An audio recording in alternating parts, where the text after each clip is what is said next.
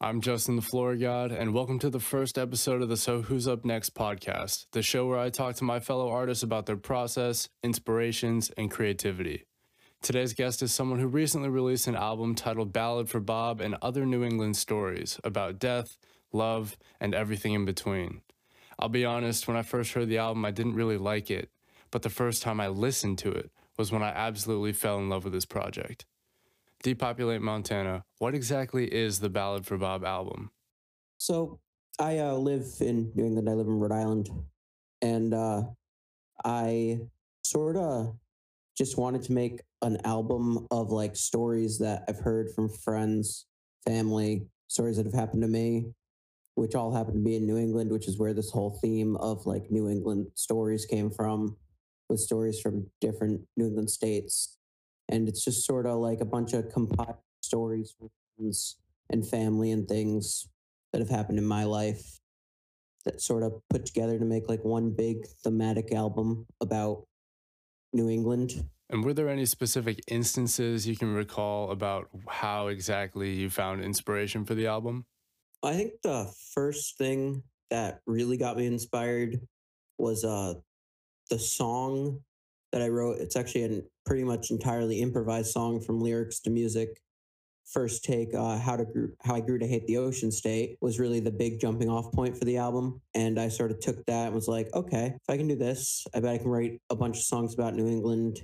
And then I remembered um, a buddy of mine's uncle from New Hampshire, who uh, that's the king of the trailer park. That's who it's about, and everything that happened in that is about him. He definitely helped get a couple songs written, quite a few in the album. Yeah. So, um, Ballad for Bob is a lot of those lyrics were written before I even started making music because it was taken from a poem that I wrote for a class in college. Luckily, the hardest part, or what I find the hardest part, was done because I didn't have to write lyrics. And then, um, that one's kind of hard to say how hard it really was to make because it sort of came easily after a long time of trying. So like I tried a lot of different styles and a lot of different guitars and tones and everything for it. And then eventually I heard um I started getting really big into Jeffrey Lewis's music and I heard his song uh Scowling Crackhead Ian and and I heard the sound that he used on that album and I was like, okay, I can hit this sound and this sort of tone, can emulate this a little bit, not like copy it, but from that point, I just sort of kept going and writing it in that style. And then it took maybe a couple of takes. And then eventually I was like, that one sounds good. And then at start, I was going to release it just completely raw, just the guitar singing. But then I was like, this needs more. So I added in a lot of that ambience with like people talking, cars going by as sort of a way to replace having other instruments on the song. So I will also really want to know about how you handle outros. I've noticed throughout the album they're extremely playful and they all seem also like they're improvised. So was that intentional or what exactly is your thought process behind how you handle those outros? Yeah, I do that a lot uh, when I'm playing live, the few times that I do, where like when I end a song, it's not really on a note that would be an ender of a song. So I'm just like, okay, let me use my uh, pentatonic scales a little bit and see if I can make something sound good. So it's usually just like randomly thrown in. There's usually on a lot of songs, there's like 30 seconds more of it, and I just cut it where I think so it sounds good. in good. instances like that, is that more of an intentional thing or is that something that you improvise with each song? It's a little bit of both. It's, I think mostly it's just that when the songs usually end, it's on a chord that ends really jarringly, like out of nowhere where and then skips right into the next song, which is really jarring and like on some tracks, especially on like Prophetstown, one of my earlier albums, makes me jump when in the original versions. So I just want to add something in there to make it a little less jarring for the transition into the next song. Yeah, I gotcha. And something else that I was really curious about was exactly how you start and end this project, both with two tracks titled Teen Suicide. Um, so, what can you tell me about those? So, I guess what that um, comes into is that is a song that the lyrics were actually written by a friend and then tweaked a little bit by me to write the songs. And I thought they worked well as a good, just sort of make like a sandwich of the album. The reason that I started off with piano on the first one is originally the piano was going to be the last one, but I thought the piano sounded like a little too bright and a little happy. Like it's a little, I guess it has a little bit of like a dark element, but overall it was a little too bright and happy for the feeling that I wanted at the end of that album. Because really, that album is about bad things that have happened in New England. I don't think it's a good story on that album. So I thought it would be a little weird to end it with a super, a more upbeat song. So the piano version was written first, and I didn't want to cut it. So then I was like, okay, why don't I make this like a big sandwich? Like, take obviously what is the darkest topic on the album, the teenage suicide tracks, and just put them in between all these other dark things, which then maybe won't make these other dark things feel so dark. And then maybe won't, people won't be sad and dark throughout the whole album. So I know that the track listing must have also been important if you put both Teen Suicide tracks at either end of the project. Does it do anything for the greater scheme of the album? Because I know that there's a very kind of spread out narratives of those smaller New England stories within the greater context of the whole piece. Yeah, so I had tried that album. Like I've probably listened to that album before release, like a 160 different times all the way through just trying to get everything good. And then I felt like it fading out was too simple for like the ending of the album. So then I added the gunshot sort of, yeah, as like a bang to end the album, but also something that I noticed when I would listen to that track on CD and it would loop when the gunshot was added, the gunshot would happen and then the piano would start up on Teenage Suicide because on the CD version of that album, there's no intro to that. Like there's no count in. I've tried to get it to work a little bit through the digital versions doesn't work quite as well. The gunshot sort of happens and then you hear me start counting. It's not as good as it worked on the yeah, it was just sort of at a bang to the end of the album. So earlier you mentioned CDs, to which my first thought is that it's a bit counterintuitive, especially given the digital landscape, how people consume music. You know, it's a lot of streaming. So does the release on CDs or at least playing it on CDs, how does that impact your process in how you go about making the album and also, I guess, releasing?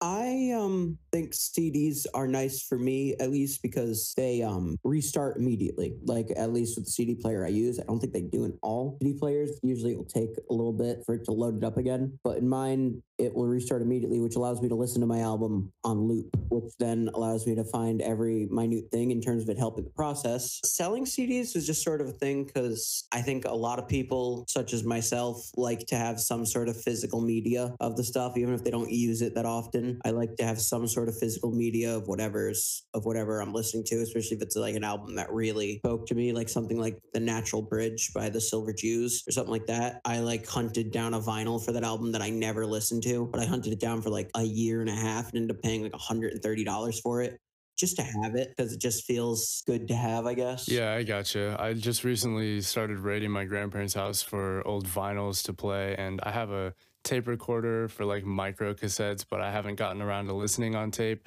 But I definitely do think that having a physical copy definitely helps and enhances the experience of listening to the music.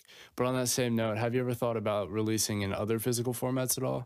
Well, I thought about um selling tapes for this album, but it ended up being that this album I decided should really be listened to without really any stops all the way through. And having to flip a tape or flip a vinyl record would have been a pain on this album. I am actually producing vinyls for it, but they're singles, two songs. I think it ends up being Ballad for Bob and Heroin Tree, each on one side that I'm making for this one, just as something else physical to get out there for people to buy that like it. I think moving forward with like my next album and stuff, I might end up doing CDs again. I might make a couple tapes I don't think I'm going to do vinyl again. It's a little expensive to make, but the CDs and tapes are cheap to make, so I might end up doing a few of them.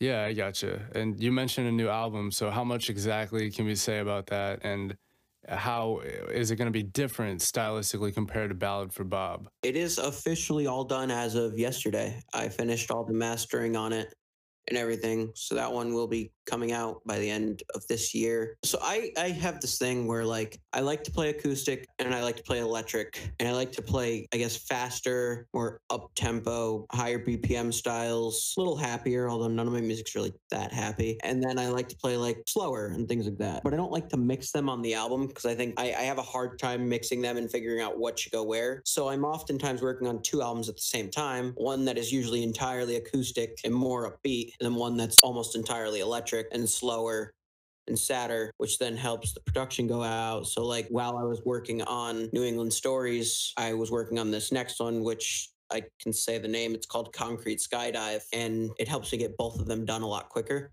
So I noticed that Ballad for Bob was mostly acoustic, but for me, when I listened through, I really appreciated those points of experimentation, either in sound design or in like instrumentation choices. Like, for example, one of the instances that really stuck out to me was the song Temple, just because the electric guitar was a complete contrast compared to most, or if not all, the rest of the album. So, my question is why would you include something so different into the track listing like that? So, Temple, if I'm not mistaken, I, I, wrote it a while ago. So if I'm not mistaken, it was a cut song from like Prophetstown, I think. And then I was like, okay, it's electric guitar and it's very experimental and a lot different than the rest of Ballad for Bob, but I think I can make it fit. So I was like, okay, I'll put on here because with Concrete Skydive, I'm going entirely acoustic. I decided if I wanted to get it out, I should put it on Ballad for Bob because I thought it was a good song. So that's how I'm there. Going off of that same note of experimentation, the song Astronaut really comes to mind because there's like this super long intro and just a completely different structure compared to the rest of your song. So I was just wondering what exactly your thought process was behind that. Yeah, Astronaut was um I didn't really know where to place it was the big issue. It just sort of made it in with songs that it kind of sounded like KOTTP and other songs just because I couldn't really figure out where to place it. It was a very um, last minute song on the album. It's an idea that I had literally like maybe five hours before I was going to upload the album onto DistroKid for distribution. And I was like, okay, let me just make it, see if it works. And if it works, I'll throw it on the album. And it worked. The actual story behind it is, I think, probably one of the most interesting stories it's like one of my only songs that's not literal. The idea of like the astronaut, I just use that as a way of like feigning what actually is, which was uh, a story from one of my friends' friends who he's no longer friends with that would always just get like really, really high, just forget like everyone in his life and not really talk to them for like days on all sorts of drugs. And then when he would come down, he would be like, Oh, why is everyone angry at me? Why is no one talking to me? And I sort of took that and put it into this idea of like an astronaut who, while he was up in space, yeah, yeah, I got you. And, and I noticed throughout stuff. the entire album, you have this wonderful poetic sense about you.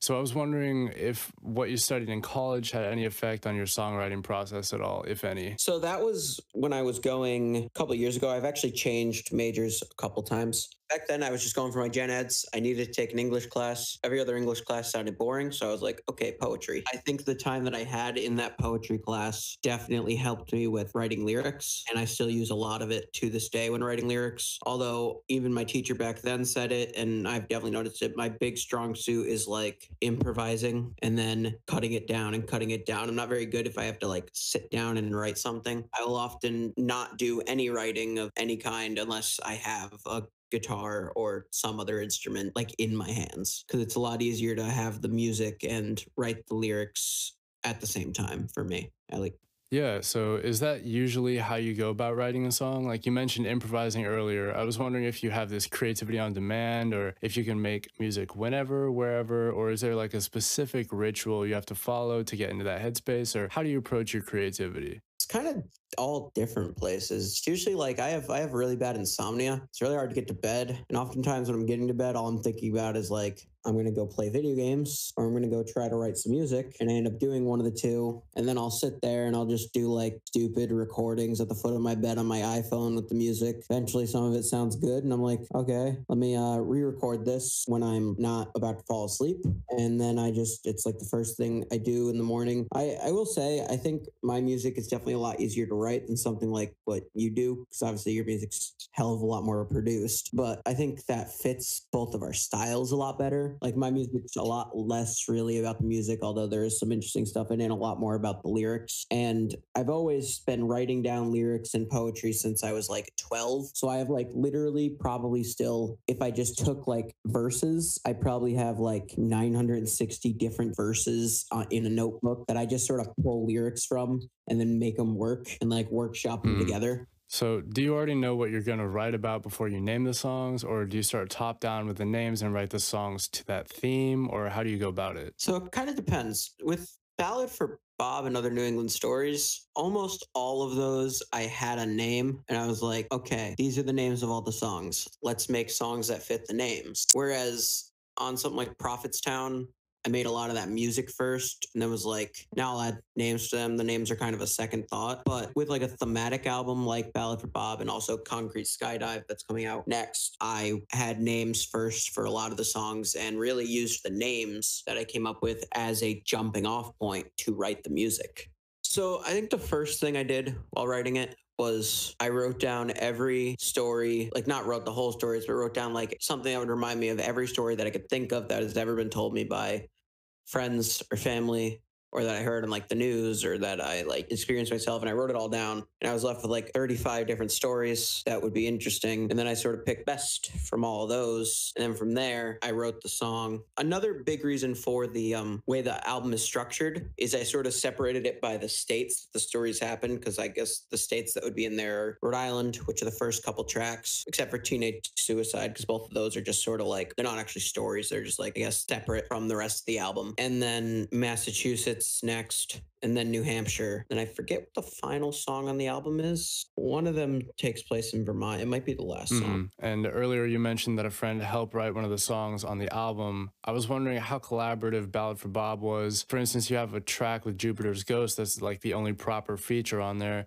So I was just wondering who else had a hand in making this project. Yeah, so I um so the teenage suicides were written by a friend of mine. She didn't really want to be featured because she doesn't really like to be out in the public at all. So I just didn't. But with the Jupiter's Ghost track, a love song, it's very unique for me because I have this issue where um I don't work well with others, I guess is what I'd say. I have to be like in control of what's going on when I play music because I will lose beat a lot. It takes a lot of focus for me to stay on beat because I don't really have it naturally. So I prefer to just be the one playing guitar and be the one singing and doing all the mixing myself. But when it came to that Jupiter's Ghost track, he's one of my buddies that lives in the same town as me. Oh, we were hanging out one day and he was like, Hey, let me show you this guitar riff. And I was like, I think I could sing something over that because it's simple enough to where I can just shut my brain off, listen to the riff, and sing. And then we did a once through with improvised lyrics. We were like, okay, that was good, but your birds were screaming the whole time in the background. And also, someone came downstairs in the middle of it, and it was a whole thing. So we were like, okay, we'll go through again. I don't remember any of the lyrics that I sang, but I'll just do another improvisation. And then we had my friend Ed playing bass on that album. It's it's it's not really heard a lot, and it kind of stops halfway through. But you can hear it at the very end and he's the third person that I'm talking to at the intro of that album because that intro was there. Like that's just what happened. It wasn't cut in. I just like added extra reverb to it to make it sound more like an intro. And we started the recording and it was sort of a like second, I guess, second take thing. We just, the lyrics came out nice, the sound came out nice, and we were like, we'll uh, throw it on the album. Yeah, I gotcha. And another thing is that sound design was obviously a huge part of making these tracks. Do you add those effects in with the intention of supporting the lyrics and motifs of the song, or do you just add them in after to just add that little 5% just to close it out? I think what you said first was right. It's really about what the theme of the song is. And then from that point, I'll take it and I'll add whatever I think fits that theme and what's going on in the track. Um, it's really hard to mix my tracks because I do do live recordings into a mic. I don't record my vocals and guitar separately, which makes it a big issue where like sometimes I have to take quite a few takes because I sang too loud and the or the guitar wasn't loud enough or something like that. And um, then when you add reverb, that can really mess with things. So I like have to really, really tweak it. I, I honestly think I make the process harder for myself by doing that. I think it would be a lot easier if I recorded the guitar and sang separately, but I just don't have the ability to do that. And my brain, like, if I hear guitar, it's really hard for me to sing over it, which also goes back to not really being able to work band. I have to do it at the same time really. Right, right. And looking over your discography, I noticed that you haven't been making or at least releasing music for too long. So I was wondering, so what got you into making music and putting it out? So what happened in the beginning and I was like, well, I can't sing, so that dream's done. and then uh, this is going to be this is going to sound mean, but I mean in the nicest way possible. I started listening to bands like AJJ, like uh, Andrew Jackson Jihad, a lot more and hearing Sean Bonnette, who really can't sing traditionally, but he does it and he does it with power, so it doesn't sound terrible. Also, like the Front Bottoms and other bands like that, they like sing even though they don't really have the best singing voices. And from that moment, I was like, let me try. The night that I was like, okay, let me try is when I recorded Nicaragua and Two Stories. And they came out what I thought was good enough. And I sort of workshopped them through my friend group. And they were all like, yeah, this doesn't sound awful. I was like, okay, I guess I'll do this. And that was March, February. I don't know. It was very mm, recent. I gotcha. And you mentioned that you have. Uh, and you mentioned that you get feedback from your friends. I was just wondering how tight that inner circle is. Uh, they're just my friends from high school. I was lucky enough to, I'm lucky enough to be out of high school and still have my friends from high school, which a lot of people aren't. And we talk on a daily basis. So it's really easy to workshop things to them. Mm, mm-hmm. And uh, this is kind of outside of all of this, but I noticed that your record label is called Smooth Brain Records. So I was just wondering if you could tell me a little bit about how that name came about.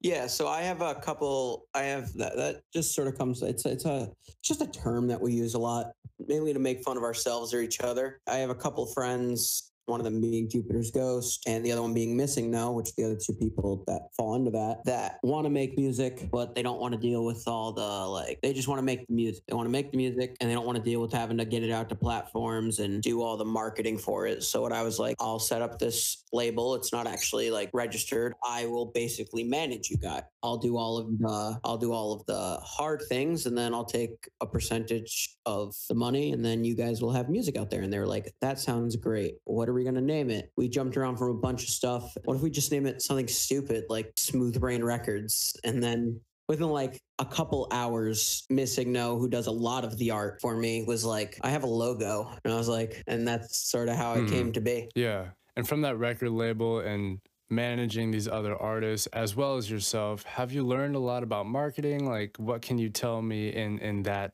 department? The biggest advice I can give is use your hashtags. They help a lot of them just in the comment section of whatever Instagram post you do or on a Twitter post. They really do help, even if it's just people that follow because they see it and they're trying to get a follow back. Your follower number still goes up, which makes you look a lot bigger than even if you are like you could have a thousand followers but only get like 200 listens on your song. Doesn't really matter. It makes you look a lot bigger, which then a lot of people will see that and they'll be like, "Whoa, this band's big. Let me follow them and listen to them." And I think it does help you get actual fans in on there in between all the like bot accounts and like other accounts that really aren't listening to the music. And um, then another thing is following other smaller musicians helps because they'll oftentimes follow you back and then you guys can get talking about music and maybe they'll post you on like their story or something and that helps a lot. Like I, I talk a lot to the guys from the band Rather Nice, which is another band in my state um, about stuff. Played an open mic a couple days ago. Me, I played and they played. It was nice. I mean, it went terribly for me because cops were like, "You have to turn the volume down," and then everyone was like, "Okay, I guess I'll turn the volume down." And then you couldn't really hear anybody. And then I was up to play, and the entire time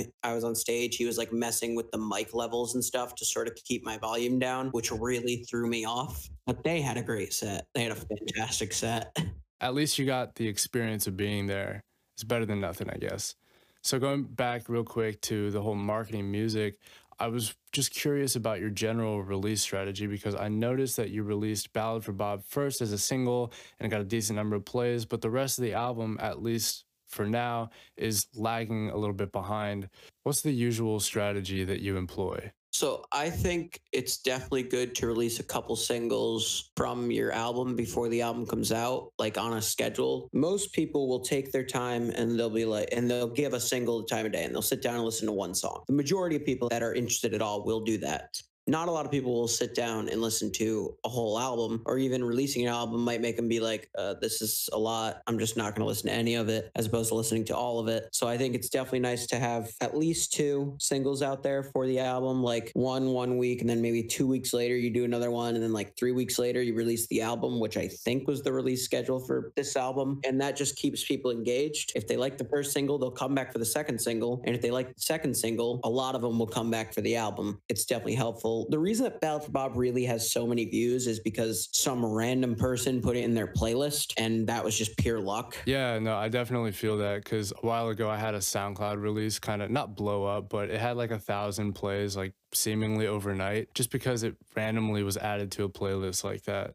So another thing I really wanted to talk about was the cover art for Ballad for Bob. It's bold, monochrome, how did you come up with this idea and did you have anyone help you with it at all? Actually, a lot of the times, from being honest, the album artwork will come first, which is weird. Like with Soda Pop, I had that picture of the like soda with the window and I thought it looked very aesthetic. And then I was like, okay, the album's name will be Soda Pop. And I threw the I threw the things on there. It's like a three song EP before Prophetstown came out. The idea of Prophetstown, the album name came from like I was taking a road trip to Iowa and we passed a place in Illinois called Prophets Town. And I was like, dude, that'd be a sick album name. And then on that same road trip, we were in Ohio at uh, Lake Erie. I saw that factory and I was like, that'd be a cool picture. And then eventually they just like went together. Ballad for Bob, I had the album name first. And then I was like, I'm going to try to draw my own album artwork for this. And I'm a terrible artist. So uh, the towers in Ballad Bob are the Narragansett Towers, which are like a staple where I live. I live in Narragansett. It's like towers down by the beach here. And it's used on a lot of like Rhode Island merchandise, things like that. It's a very iconic building because it used to be like an old casino. I think I drew it too well because then I just started adding things and it's all different styles of artwork because I did it all like different days. I didn't like make it all in one day. I just kept leaving it and coming back. So it all looks very different. But uh, I think it came out nice. And then sometimes I just want to do a really simple album cover like the Ballad for Bob one. So it just sort of jumps around. I don't really like to lock myself into one style for the album covers like some artists do. And then you kind of are locked there and you can't do anything different. So I like to jump around. So I'm just curious as to what your relationship is with your geography. Obviously, Rhode Island is your home. It has been for a while. But at the same time, there are parts of the album where it seems like it's a place you just want to get away from. So is it is it as complicated as it seems or is it a bit more straightforward or was it just like a creative approach that you wanted to kind of vent on the album, I guess? So I think Rhode Island's a really good state to live if you have money. If you don't, it's not because everything here is very expensive. So uh, yes, I would love to leave the state, but I go to school here, so I can't. I've lived here all my life. Like I've lived in the same town from the day I was born. Moved a lot of houses. Like I've I I, I moved a lot more than I think most people did. I moved like 20 times in like eight years, but uh, same city every time, same town. But yeah, I, I, would like to get out of here at least for now. Maybe I come back if I have money, but it's just expensive. Jobs pay nothing. You can rent an apartment in like Massachusetts, one of the next states over, for like five hundred dollars. You could probably rent like maybe if you if you wanted to go like seven hundred, you could probably rent like a two bedroom apartment. Fine. In Rhode Island, you fight to find like a studio apartment for like a grand. It's like terrible. Yeah, and I think this is a great place to end. So, just to close out, do you have any advice for anyone who wants to get in the space or who's already in the space and wants to do kind of what you and I are doing? What advice do you have for any new musicians out there who want to just start making things? Just do it. If if even if you don't think you can, if you want to, do it eventually it'll get better. I mean, if you listen to like my early albums, they're awful, but this one I think is pretty good. And you're always going to hate your own work in pretty much every situation ever, which is why you need to have other people look at it and you need to take what they say seriously. Be my biggest advice. This concludes our very first episode of the So Who's Up Next podcast. If you haven't listened to Ballad for Bob yet, it's out on Spotify, Bandcamp, and other major streaming platforms. If you want to connect with Depopulate Montana, all his links will be in the description down below. Make sure to follow our show wherever you're listening from because next time I'll be talking with Arise Sir about his new EP, Obviously Icarus. All this and much, much more coming soon. Thanks for listening, and I hope to catch you in the next one.